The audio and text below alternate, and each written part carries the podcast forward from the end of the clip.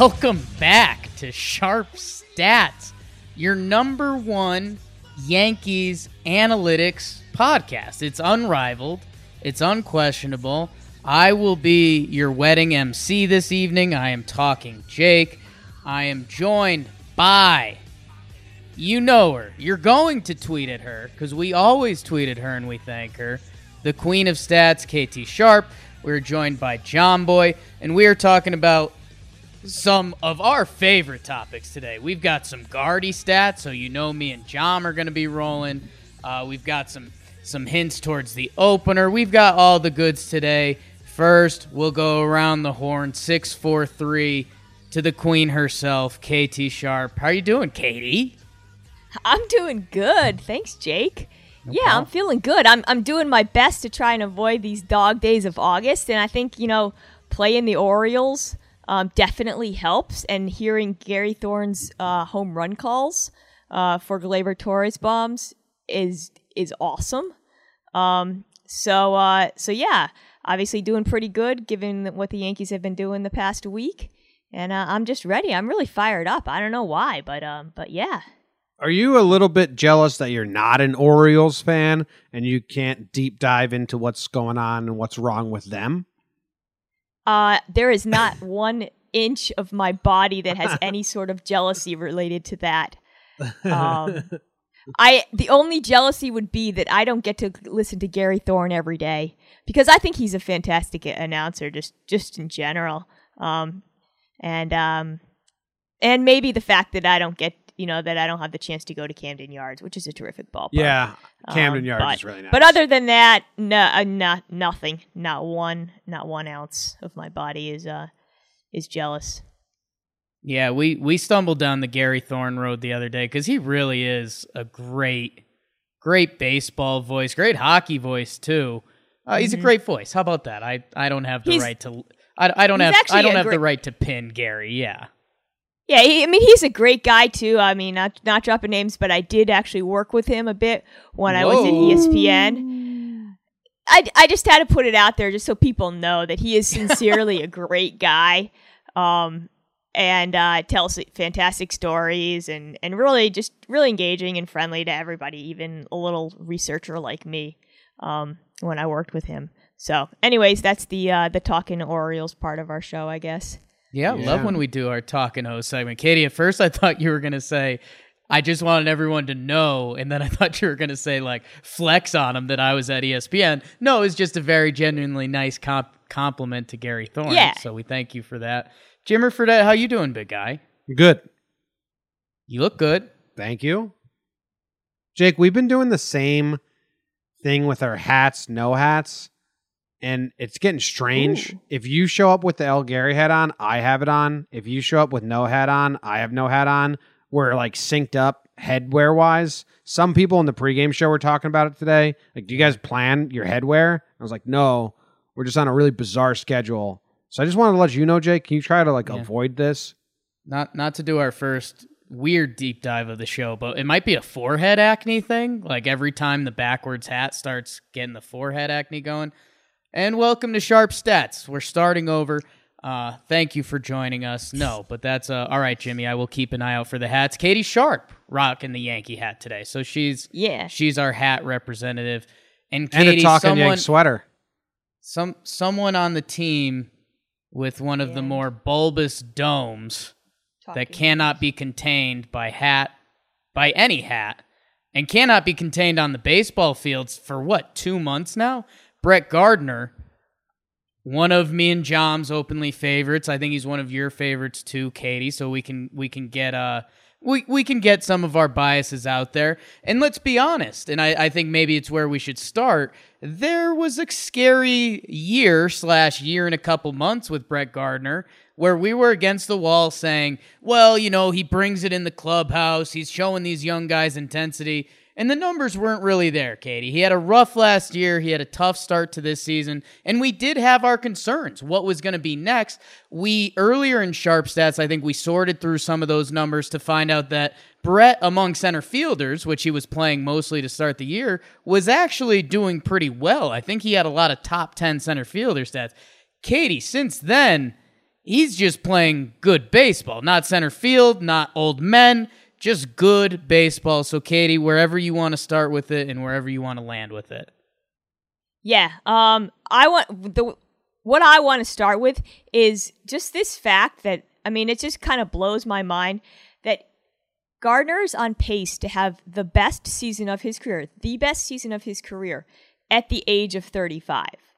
If you think about that. And this is not like a small sample season either. It's not like he's, you know, a platoon guy or he's playing, you know, 2 days two or 3 days a week at the end of his career. Right? That's what we were hoping. We were hoping yeah, to be like, I mean, Gardy's platooning. That's why he's doing so well. No, he, this guy's playing every day. He's got, I think, almost 400. He had about 400 plate appearances as of Tuesday. Um, and he's played a you know, nearly, I think it's more than half of his games have been in center field. So it's not like he's just been stuck in the corners. Um, and literally, he is 35 years old, about to put up the best numbers. And that is even when you adjust for this juiced ball season that we're seeing. And we know it, we know it exists. So, um, I'm I'm t- sort of taking his raw stats at face value, although I will come back to them at one point um, for a fun little fact. Um, but even when you adjust for what's happening with uh, the offense this year, he is on pace to have his best season, and I'll put that in in with some numbers. Um, the raw stats, obviously, I mentioned 490 slugging, 232 isolated power, 828 OPS, and a 346 WOBA. Those are all sort of all-encompassing power numbers. On pace to be the best of his career. His OPS plus, which is the adjusted number, so that's adjusting for this this offensive era. Um, is 118 also going to be the best of his career? And his weighted runs created plus, which um, is also adjusted, that's like a WOBA, adjusted WOBA. Um, 115, that's also the best of his career. That means he's 15% better than a uh, than a league average player, which is pretty damn good. Um, so all these stats, the best of his career at the age of 35. Um, and the other thing that is really surprising is he's still maintaining his awesome above average walk rate, about 10 to 11%. His strikeout rate is as low as ever. Um, actually, it would be the second lowest um, since he became a full time player in 2010. So he only had one season with a better strikeout rate since then. And his pitches per plate appearances also would be his uh, his third best since uh, you know, since since he became a full time player. Um, so we know what Gardy does. He takes his walks. He doesn't strike out. He works pitchers, and now he's basically hitting for the best power of his career, even when you adjust for the juiced ball. And he's put basically putting it all together. Um, as I, you know, as I like to put it, at uh, at the age of 35, which I think is pretty amazing. Um, and you know, the one thing I do want to mention is this is all coming with the fact that he is not experiencing yet, as we'll, we'll say, hopefully, um, a second half decline, which we know has been sort of the hallmark of his career, the sort of the the little the blotch on his uh, on his career stats is that, and it, and the stats show it. It's over a long period of time, so it's not really a small sample. He declined significantly in the second half, um, but this year his numbers are absolutely better in the second half. I'll just throw them out there for you. 309, this is a batting average, you know, triple slash line. 309, 382 OBP, 574 slugging in the second half. First half, 246 batting average, 328 OBP, 470 slugging. So those are significantly better numbers in the first half would be probably his best ever for I mean excuse me in the second half would probably be his would be his best ever for a second half obviously. Um, and uh, so I think that you know he's he's doing his I think maybe it's the the DL stint that he did have sort of at the end of July I think it was. Maybe that sort of um, refreshed him or or whatever. But as you mentioned he's been really raking actually since the middle of June. Yeah. Um, the one thing I wanted to touch on is the OPS plus because the most common thing you see is, oh yeah, the juice ball has rejuvenated his career. Uh, the juice ball is making him a good player. Well, when com- the OPS plus, to break it down for dumb people like me, when compared to other people that are also benefiting from the juice ball, Gardner is still performing very well. Yes, so, he's still 18% better than the league average and he's still and this also goes back to you can compare it to Gardner in like 2012 too because it compares across different years as mm-hmm. as well as in different parks and everything. Um so yeah, so it's absolutely uh it's incredible. Yeah, it's nuts. At the second half regression, that's the other thing. At the end of the first half, you know, I was like, hey, Gardy's been really good this year. Fangraphs wrote an article about him, like Gardy's having on pace yeah. for a really good year. And everyone was like, wait till the second half. And I was like, one, a bad second half doesn't make what I'm saying untrue. He's been good so far. So you can't just say that. Like you have to acknowledge what he's done up to this point, and so far he's been really good. Second half regression always comes. He never goes on a DL stint, IL stint, and he just did that. So maybe that does give him some you know fresh breath and and breathing room to n- not have that second half regression. And hopefully eventually we still turn him into a platoon player. Yeah i mean you'd like to but um but the way he's been the way he's been performing since that mid-june has been just i mean it's it's it's worthy of a starting spot every day. Um and uh you know i just kind of i know, I remember back in, in April and May when we were worried about him and that we had a good reason to. Uh, so what I did is I looked up, I sort of found his low point, and I know you can cherry pick dates and, and whatnot, but it really, I think, points to something on, on June 8th. He went 0 for 4. It was a game in, in Cleveland or, you know, versus Cleveland or something. And his OPS actually dropped below 700. It was the last time, actually, that he, his OPS has dropped below 700 this season. But at that point, he was hitting 246, a 328 on base, which is really unheard of, you know, really bad for Gardner, and a, a 470 slugging, which, you know, props up the, the overall OPS numbers a little bit because he was still popping a few homers at that point. Um, but overall, he was having a, or oh, actually, it was even worse. Um, I'll bring up those numbers again. Sorry about that. Um, he was at 270 217 batting average, a 293 OB, OBP. So that's terrible for Gardner. This is all through June 8th, and a 406 slugging. So not not terrible, but um, but yeah, he was he was legitimately bad um, for the first two two and a half months. So that's through June 8th. Since then, this is his mark. Uh, 167 plate appearances as we're speaking here on uh, on Tuesday a 315 batting average, a 401 on base, and a 610 slugging. That's a 1.011 OPS for basically more than two months now um, that we're seeing this uh, over 160 plus plate appearances. All of those, those are like top 10, top 15 marks in Major League Baseball. Um, so he's not just a good center fielder, as you mentioned before, Jake he's a top 10, top 15 player over the last two plus months.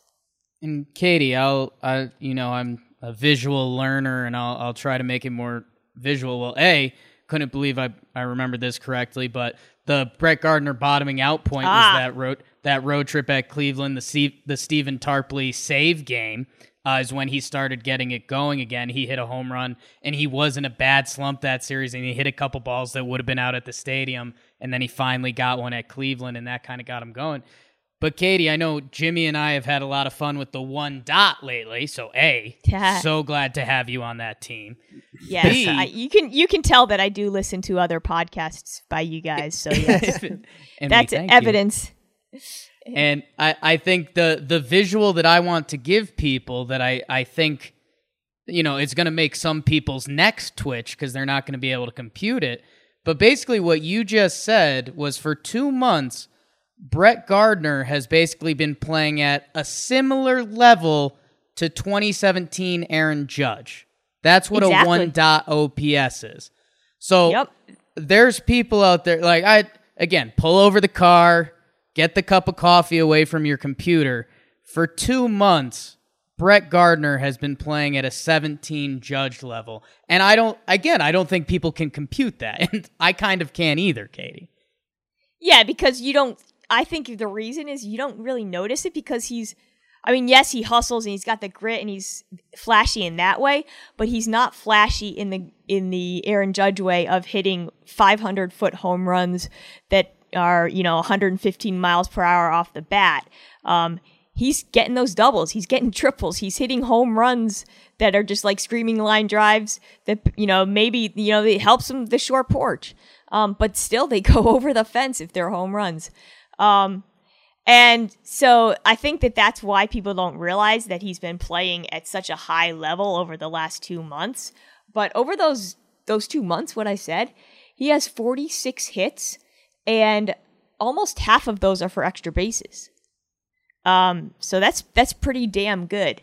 And what I really noticed um, in the difference, and there's a probably a ton of different things that he's doing differently, but one that I really wanted to hone in on is the fact that he's you know his peripherals really haven't changed so he was sort of still the same gardner before his his strikeout rate um, and his walk rate are pretty much contact rate are about the same as they were um, you know in the first two months but what he's doing and i think this kind of uh, is a is a testament to the fact that he is fresh and that he is maintaining his strength and everything um, in the second half he's not wearing down is that he is basically getting the barrel on the ball in that sweet spot a lot more often in the sec um, since June 9th. Um, so the way that I kind of wanna wanna put this into perspective and put some stats to it. Um, first of all, we have a stat called sweet spot percentage, um, uh, and it's defined on Statcast as sort of like the optimal launch angle when you hit the ball. It doesn't really care how hard you hit the ball; it's just the launch angle that you hit the ball at and his sweet spot percentage that's of you know percent of batted balls that he hits in this sweet spot launch angle has increased from 24% to 39% so 24% before june 9th 20, 39% since then. Um, and that does come with sort of a little bit you know a moderate increase in hard hit rate. So he is hitting the ball harder as well. But i think what it is is that he is just seeing the ball well. I don't know what it is but he's getting the sweet spot on the barrel of the ball a lot more often. And what that has done, um, and sort of the results of that, is that his ground ball rate has fallen from 50% to 42%, and his fly ball and line drive rate has increased about by about the same number uh, from about 39% to 45%. So fewer ground balls, more balls in the air. But the the important thing is here, I mean, you can have balls hit in the air and they can just be cans of corn or, or whatever, or easy outs to the outfield. What he's doing because of this, you know, his ability to, to hit that sweet spot more often is that he's hitting a lot more line drives and a lot fewer what I want to call lazy fly balls. So he's basically, what he's done is he's actually decreased the launch angle on his fly balls and line drives by about eight degrees. Um, and that's really important for Gardy because some people like Aaron Judge, they can hit for a relatively high launch angle and still hit like lots of home runs and and doubles or whatever because they have so much power, they have such a high exit velocity. But Gardy doesn't hit the ball hard enough to do that. So he really needs that optimal launch angle um, in order to get extra bases. Um, so the launch angle has dropped and the exit velocity has increased as well on those fly balls and line drives. But this is the key stat that I really want to that I really want to hammer home is that uh, so on Statcast they have certain classifications for um, different types of contact on the batted balls. So what I did is I looked at his fly balls and line drives and kind of looked at the different types of contacts that he's hitting. One of those is is what's called hit under. So it's you know it's what you would think it's hitting the hitting under the ball. Um, and then the other one is basically just a weakly hit ball. So I looked at that combined percentage on his fly balls and line drives. And before June 9th, it was 60% of his fly balls and line drives were considered either hit under or weak, or probably both. And, you know, there's overlapping there. Since then, since June 9th, it's 27%. So he's cut that rate in half which is just a fancy way of saying is he's just hitting more missiles, hitting more lasers, and less lazy fly ball outs. Um, and I think that's really what's driving his power. Um, you know, even if you if you want to consider the juice ball or whatever, but he is just getting a lot better bat to the ball, um, and and hitting that sweet spot. And I think that that's, uh, you know, you know that's kind of a testament to the fact that he isn't wearing down. He's seeing the ball well still, and he he hasn't really regressed in that second half. And this is one probably the biggest reason why he hasn't. Yeah, I wonder if it has to do with injuries from last year. Uh, you know, they say he was pretty banged up. If he didn't have his legs under him, so he's all mm-hmm. arms, and maybe that's why he couldn't really drive the ball. He was making that weak contact or getting under it or something along those lines. Because I think he's healthier. I think he was had a lot of stuff nagging him last year. Yeah, absolutely. I mean, you can't discount the injuries. Um, and that's kind of why I also I, I, like to see that that you know that DL stint may have been the best thing for him, even though he was hitting relatively well before it. Um, but to be able to rest his legs for those, it was only about a ten day. You know, I think he was. Yeah, but maybe that's like he said he could play during it, and maybe mm-hmm. last year because it was Shane Robinson show, they were like, "You have to play. we can't allow you yeah. to rest." And this year, they're like, "You know what? Take ten days off, Brett. No, you know, like you you need 10 days off. Last year we couldn't give you this because everyone was banged up. Maybe that went a long way. I wanted to yeah. step away from the stats of Gardy this year before we move on. And in 2017, when I started like, you know, actively tweeting and being part of this, I nicknamed him the Pulse. Said he's the pulse of the team right now because he was the old guy with a bunch of young guys. Judge, Gary, they're all rookies in 17. made shirts. Go to shop.talkingyanks.com to get a Pulse shirt last year it didn't feel like that. And then they traded for Cutch, and Gardy didn't start in the wild card game, and it didn't feel like he was as involved on the bench and such like a vocal guy. This year, he's all over the place. He's he was part of the Savage ejection. He just got ejected for saying nothing. He's banging his bat a lot. Uh, he's hitting like triples and screaming. So I think like even his like leadership just seems to come with having better results. He just seems way more active and involved and kind of like the pulse of the lineup again. Absolutely, and I think you know I think that those things are are definitely related. Um, the fact that he feels like he is contributing more on the field, um, and he's contributing, you know, to the overall, you know, the intangibles. Um, I think those things are are definitely related, and uh, and it, it's good to see for Gardy. Um, last year was a struggle. Last year it was tough to watch, um, and hopefully that this year he's gonna he's gonna go out with a bang. I think. Yeah, and kind kind of putting a tie on it. The the one thing that we won't be able to get an answer on until we we corner Brett, which maybe we will soon, but that the loft, the the in his swing path. I wonder if that's something he worked on because Katie, I mean, correct me if I'm wrong, but eight degrees difference, that's very significant, right? Yeah, I mean that's a that's a big drop in average launch angle.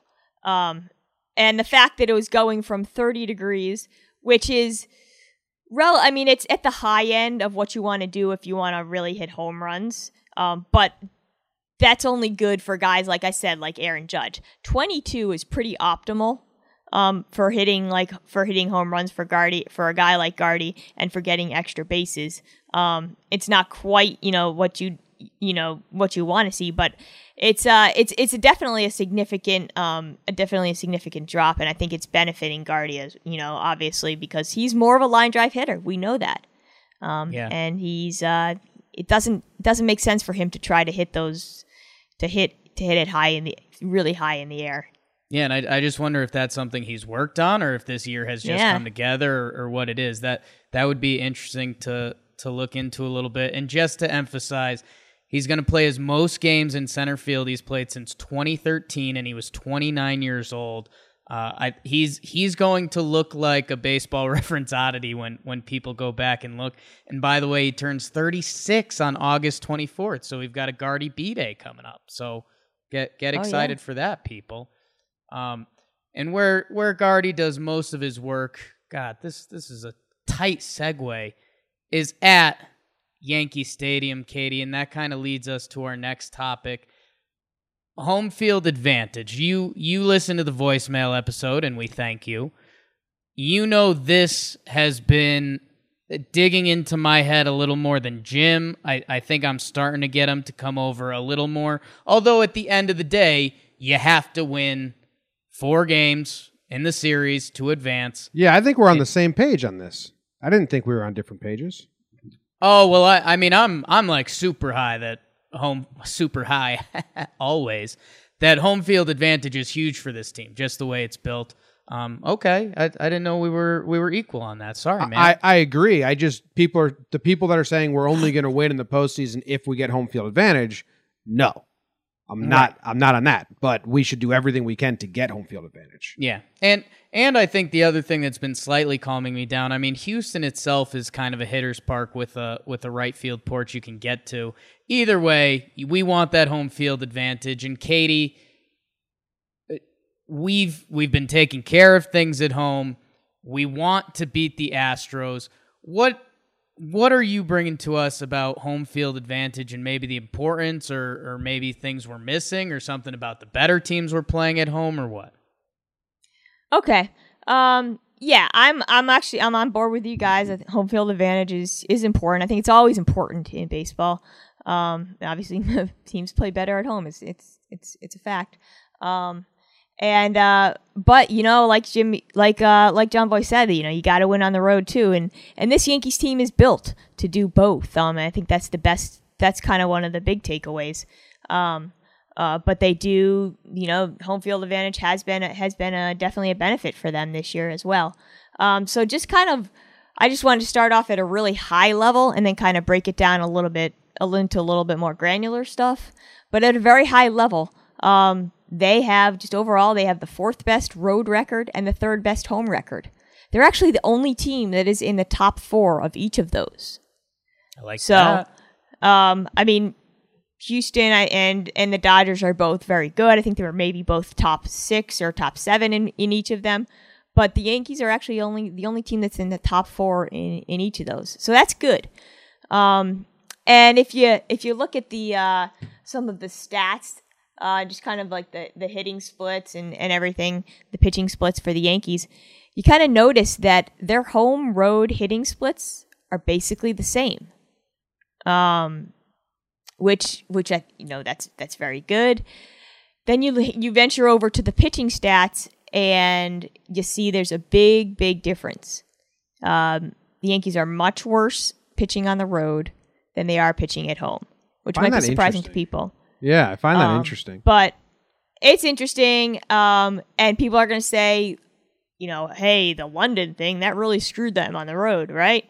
No, if you take it, the London was 18 innings, right? Okay, you take out those 18 innings, they're still really bad on the road. Um, and uh, just some some of those stats. I mean, basically, at home they are top five in offense, top five in in pitching ERA on the road. This is just overall. Um, they have the best offense on the road in the majors right now, um, but they have the third worst pitching ERA. Wow. Um, and that is even if you exclude, if you take out the two London games, they still have the third worst ERA um, on the road. Um, so that's concerning. Uh, I'm not gonna, I'm not gonna lie. Uh, but um, so then I kind of wanted to. So we got those numbers. Those are overall numbers. Yes, those mean something because it's a large sample. But really, you know, I kind of wanted to also then take the approach of, hey, we're not going to be able to play in Camden Yards in the playoffs, right? We're not going to be able to play against the Orioles. We're not going to be able to play against the Royals um, or whatnot. Yeah, damn sucks. But again, Houston, they're not going to be able to play in against the Mariners. They're not going to be able to play in Seattle or or you know against the Angels or in, in LA um, in the playoffs as well. So what I did is I kind of broke some stuff down when just looking at uh, stats against teams that are above 500. So just a high level. Just I wanted to do that for a high level for records. So they are actually first in home games against uh, at home against teams with a winning record their record. Uh, they're 23 and 7 right now, I believe. Um, but they're only 14th in road games, a 14th best record in road games against uh, teams with a winning record. That's not great. That's not a good stat. Um, and it kind of kind of goes back. I think it's the pitching um, to what I mentioned before. And uh, then what I wanted to do is I said, okay, well, let's just kind of look at how they do against getting getting a little bit more down to the detailed stats, the pitching and the not just the overall record, but the pitching and the batting against what I would deem good teams in the American League, because this is really where you want to hone in on how are uh, you know how do we compare, how does Houston compare to these good teams in the AL, and basically there's really a stratification in the AL of teams that are trying to win and teams that aren't. Um, there's about seven teams. It's um, let me pull them up. The ones that I the ones that I did. Um, it's the Indians, the Astros, the Yankees, the Twins, the A's, the Rays, and the Red Sox. Those are pretty much the teams in the AL that you want to compare yourself to. You wanted um, to exclude the Red Sox, but I'm, I'm proud I of you did, that, I, Katie. I'm i did, but I felt like I had to include them because they're gonna they're not going away. I mean, they're gonna. They're, it's not like they're gonna start tanking. Um, they're they're trying to. They're trying to win. They're just doing a bad job of it. Exactly, they're Boom doing roasted. a very bad job getting walked off. You know, in a bunch of games is, is not twist good. the knife. Um, yes. Uh, Carlos Santana, thank you. Um, well, actually not because we'd prefer the Indians to lose, but um, but anyways, so what I did is I kind of just honed in on those what the performance of the Yankees and, and relative to the rest of the AL has done against those seven teams um, that are actually trying to win in the American League. And so what it came out, it's not that different, um, but I thought it would just be kind of worth mentioning. They have the at home, the Yankees have the second best offense and the best ERA, so the best pitching. Um, when you just kind of hone in on those games. On the road, they actually have the worst pitching among AL teams against those teams, even when you exclude London, and the best offense. So it's just, I mean, I don't know how you explain that or what you say. Um, you just kind of hope that the offense is good enough to get over that, just what's been dreadful pitching on the road. Um, and I haven't, you know, really dug into it that much to figure out why, but those are just the things that I that I came up with. So I think I, overall, um, you know, I think we've seen what, what we have here. At home, they're really good on both sides of the ball. On the road, that pitching has been has been a problem, and that's what's caused, I think, their record um, to be so so bad against the good teams uh, on the road.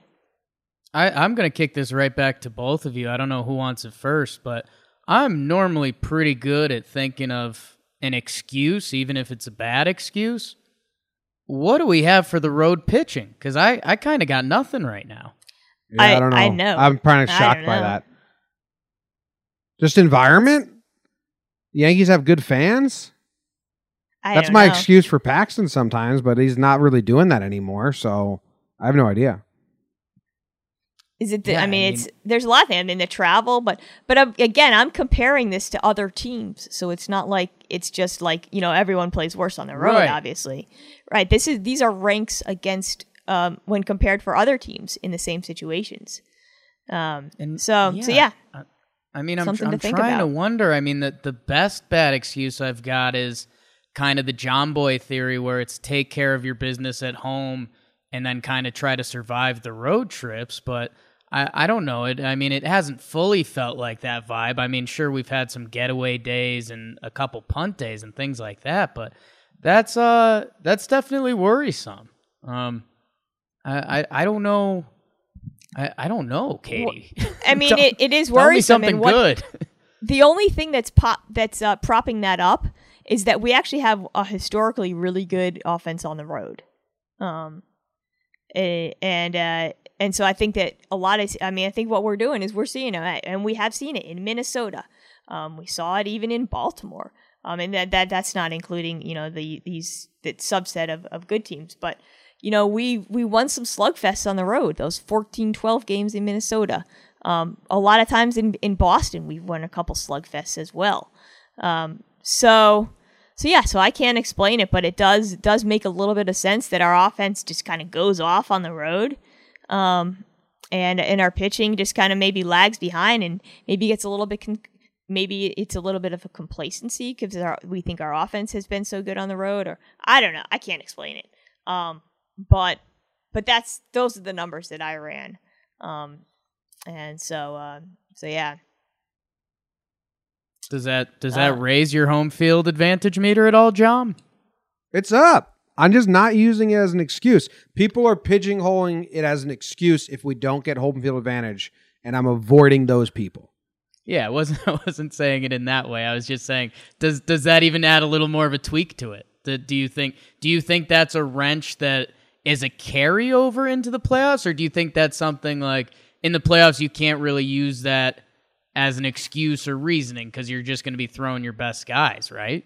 I mean, if you're going into the playoffs thinking, well, we're going to lose on the road, I mean, that sucks for you as a as like yeah. on a personal level. That sucks for your brain. You have a your, your brain's betraying you. Well, no, I wouldn't say losing, but I'd say being hyper concerned about the pitching because I mean the stats that Katie just gave us. I mean those are those are truly alarming. It's such a different animal. Just like we said, you have to take out all the games in Baltimore uh, versus Baltimore and all that stuff. Like, I don't know. I don't get those I almost don't understand them or like why it's happening, so I'm just come and gone. Come What's and the gone. reasoning? Well, I don't I don't I don't know, Jim. I I do know this. I know there's one way that we could potentially combat some road pitching woes in the playoffs, and that would be everyone's favorite, the opener. Uh, yeah, we've had we we've had some great success with the opener this year. Katie, you you gave us too many good topics this week. Um, again, tweet at KT Sharp and thank her. Um, and we've got one great one that we're going to push back to a later episode of Sharp Stats. But what we're going to bring in, I, I, won't say the closer because we do have a sharpest stat of the week. But this is this is kind of a Kahnle Ottavino Britton category. But they actually won't be opening for us. But Katie, the opener, it's it's getting a lot more play lately. Boone's talking about it in pressers. Obviously, the Yankees' record is good with it in you know a smaller sample size, but a sample size nonetheless.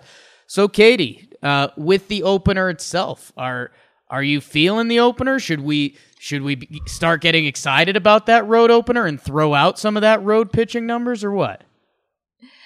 Um. Well, I I don't know. I'm a little bit mixed, um, as I am with a lot of things. Uh, but but yeah, so the stats look good, but I'm gonna try and explain why that the record looks good. They are uh, they've played uh, 13, 13 uh, opener games, um, and they're 12 and one in those games. And that one loss was that in Toronto uh, about a week ago or so. Um, and uh, so yeah, so that that record looks fantastic. Um, but I've been tracking this all ye- uh, all season, and um, when you actually kind of boil it down, and and the first thing I do want to say is that 13 games is ex- an extremely small sample. So, and the reason why I say that is because uh, your perception can change from game to game because it is only 13 games. So actually, um, the way that the stats break out now is that they have a 4.54 ERA in opener games and a 4.35 ERA in other games. Uh, so right now, the ERA, and this is the, all pitching. It's not just for the opener guy or, or whatever. This is the the team ERA is actually higher, about two tenths of a run higher. When I looked at this before, um, uh, before Monday's game, which was an open or yeah the the second game of the doubleheader. But when I looked at it uh, before that, um, they were actually about two tenths of a run lower. Um, so that kind of shows you how uh, their their their opener ERA was uh was about two tenths of a run lower than their other games ERA. So that kind of shows you how much these numbers can shift um, from game to game. But it's still worth noting that whether you look at it, whether it's a little bit higher, whether it's a little bit lower, it's not. You know the the stats say they're not actually getting an entirely great benefit on the pitching side. It's not like this guy is like sporting a four ERA, which is really good um, in the in the AL. In case you didn't know, um, but so so that that's that's the pitching side. The thing that the dirty little secret is that the Yankees are averaging 7.7 runs per game in those opener games, uh, and about 5.7 uh, 5.8 in other games. Hmm. Uh, and that's the difference. These have been blowout. I mean, not not not they've been up in blowouts, but for some reason the team just goes off on offense. Um, there's been four double-digit uh, game runs. Uh, the fewest runs they've scored is four. Uh, so they haven't scored fewer than four in any game um, with the opener.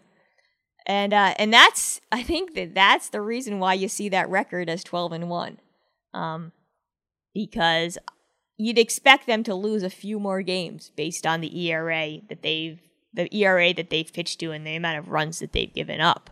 Um, but based So on are- the number of runs they've scored, it's just it's it's it's helped. Yeah, obviously. Are we labeling it a little bit of fool's gold because it's two more runs per game, or is it Chad Green finally giving those pump up speeches that everyone's been talking about?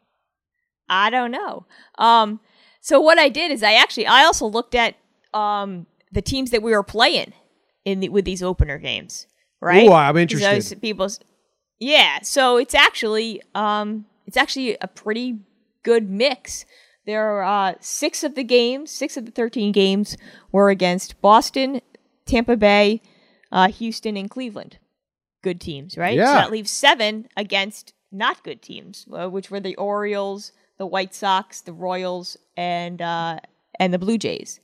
Um, and no team we've played more, we've done it more than twice against. So it's not like you know of those seven against the bad teams, it's like five of them were the Orioles. It's just it's a really even distribution across the number of teams.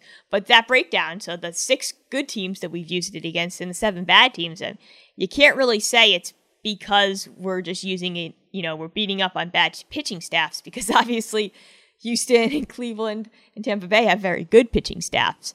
Um, so uh, so yeah, so those so that I that eliminated that theory. Um, but I, I really have no explanation other than to say it's a pretty small sample size, and I am a little bit worried that we won't be able to keep up that those seven point eight runs per game because no team has ever really done that again for an entire season, obviously.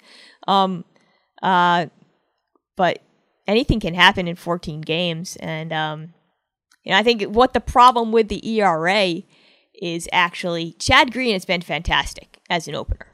Um, he's done what is it now? Uh, I believe it's 10 of the games. Uh, 11, yeah, 10 of the games or 11 of the games. Holder um, has one, and Chad has the rest. No, Holder and Tarpley have one. So it's he's done 11. Tarpley opened for Tarp-?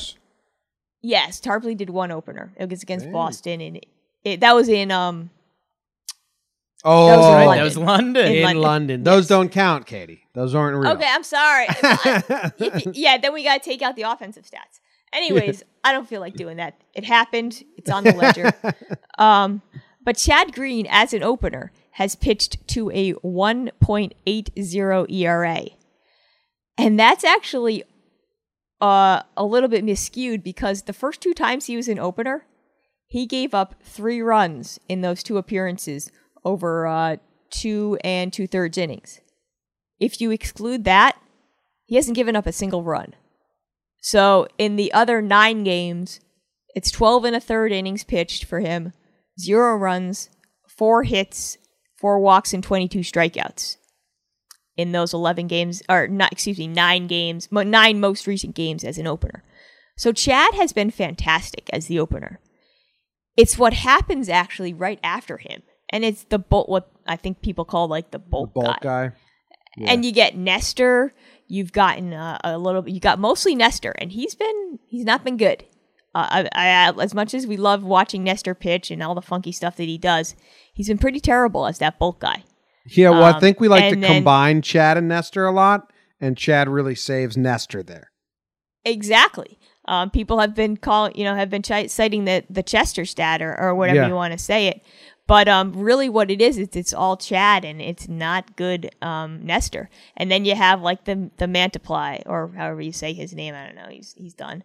Um, and you have Tarpley in a couple of those. Um, the one that has been good and it did once was was Luis Cessa. He he was a bulk guy once. He didn't give up any runs. It was about four innings pitched. I don't have the game right now in front of me, um, but um, but really, I think that those the ERA numbers would be a little bit better if we actually pitched someone competent as that bulk guy. Which brings me to my next point: is that in the playoffs, Nestor isn't going to be that bulk guy. Tarpley no. isn't going to be that bulk guy, right? Um, Chance Adams isn't going to be that bulk guy. He was for I think one or two of the games, and he was horrible.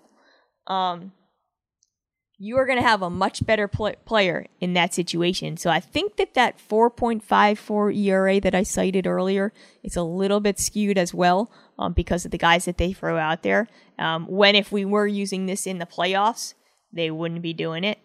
Um, so that sort of gives me a little bit more optimism that this could actually this is could be a really good strategy in the playoffs um, because that bulk guy could be Domingo Germán. Um, it could be it could even be a guy like Tommy Kahnle. Or, you know, they could go to Sevi maybe. I don't know what they're gonna do. But so it's gonna be someone better than Nestor Cortes or or Chance Adams or Stephen Tarpley. Yeah. Maybe it's Cessa. I mean, Oh, don't do it! Don't do it, Katie. I know, no, no, no. I didn't. I didn't do hey. it. I, am sorry. I'm not. A, I don't. I don't want Cessa in a high leverage situation either. Um, but if you had to throw him out there as the bulk guy because no one else could do it, he's the one I would want at this point. I'm not going there. I'm not going there though. That's a, like a, a whole nother sharp stats episode, so we won't go down that that wormhole. Yeah. Well, um, we do have some fun other things planned for future sharp stats, so I'm excited about that. Are we ready always. for uh, stat of the day? I'd say the the only thing I I want to get out there before stat of the day, and I I don't know if you guys have opinions on it, but I it it really is wild. I've danced around it for a lot of the season, but Johnny Lasagna gets the call today. How how much yeah. can he show us in the next month and a half? Does Deivi get the September call up? Does he have any magic in his arm? And the Severino wild card is is crazy itself, Katie and Jim. I think I, I might have fallen into something that can get you excited. I know one of your favorite things is when the starting pitcher passes the baton. Yep. Maybe maybe we could kind of get that feeling going with the Yankees bullpen in the postseason. Like, hey, all right, fourth inning, Kahnle, you're up. Yeah. Do your job. Don't fuck you know, it up. Dellin, are you healthy? Pass it along. Ottavino, Britton, Chapman. It's crazy that if if this bullpen is right going through the playoffs, they can they can really do some excited things. So I just wanted to get that baton thing in your head, John. Yeah, I like passing batons. Well, no, I was never a relay relay racer. It's actually tough, man. Yeah. I know I know the track people get torn it. apart if if you don't do it successfully, but it's kind of hard. Um, Katie, the final leg of our 4 by 100 meter. The sharpest stat with Katie Sharp. What do you have for us today? I, I think it's about a friend of ours who's some might say is otherworldly. Uh, otherworldly, as in God, as I, in Gio the God. Is that a good okay. one? I, I like it. Go. Yes. Let's go with Gio the God, and we're gonna we're gonna do this Gio the two strike God. Okay. So Ooh. we all know how awesome Gio is in two two strike counts. Uh, it's been it's been said many times in my many of my tweets. Uh, they are even starting to say it on the air at, uh, on the Yes broadcasts, which is awesome. Um, so we know that he, I believe, he's got the highest batting average uh, of any player in two strike counts this year. Um, but what I wanted to do was just to have a little fun and compare what he's doing to historically to other Yankees. Um, so the the stat that I used um, is what's called a, a split OPS plus. So it's OPS plus, um, so I can compare to different eras. And what it does is it compares his OPS in two strike counts uh, relative to the rest of the league. So it's one of those like you know 250, uh, a 150 is like 50% better than the rest of the league um, an OPS better, 50% better than the rest of the league. We, we've talked about this. So Gio Urshela right now, and this is on Tuesday, he has a 209 uh, split OPS plus um, in two strike counts, which basically means that he's twice as good as the uh, the league average hitter um, in those counts. So that um, that's awesome. So going back to 1988, which is as far back as uh, as Baseball Reference has sort of this pitch count, uh, pitch data, uh, pitch count data. Um, there are four Yankees that have a uh, a split OPS plus in two strong counts of at least 200, so twice as good as the league average. Um, and this is with I, I think I did a minimum 100 plate appearances. Gio's up to about 190 right now, in case you're wondering. Um, so Gio and these three other guys have done this. Uh, Bernie Williams in 1999, he was at 203. Paul O'Neill in 1994 at 209, and Jason Giambi in, 20, in 2002 at uh, 217. Um, so Gio and those three guys, um, that's the group. That's the stuff that he's doing right now. Um, and you absolutely see it. You love it. And, uh, you know, go Gio the God. Go Gio the God. He's the best. It's, he's become he's a folklore come to life. Exactly. Yeah, right. It's, it's, an American hero, Colombian hero, Colombian hero, Colombian. Jim, hero. you know Gio the God's birthday? Uh, October eleventh, nineteen ninety nine. October 11th, not 99. Holy smokes. Make um, him really young. Make him like 19, 20.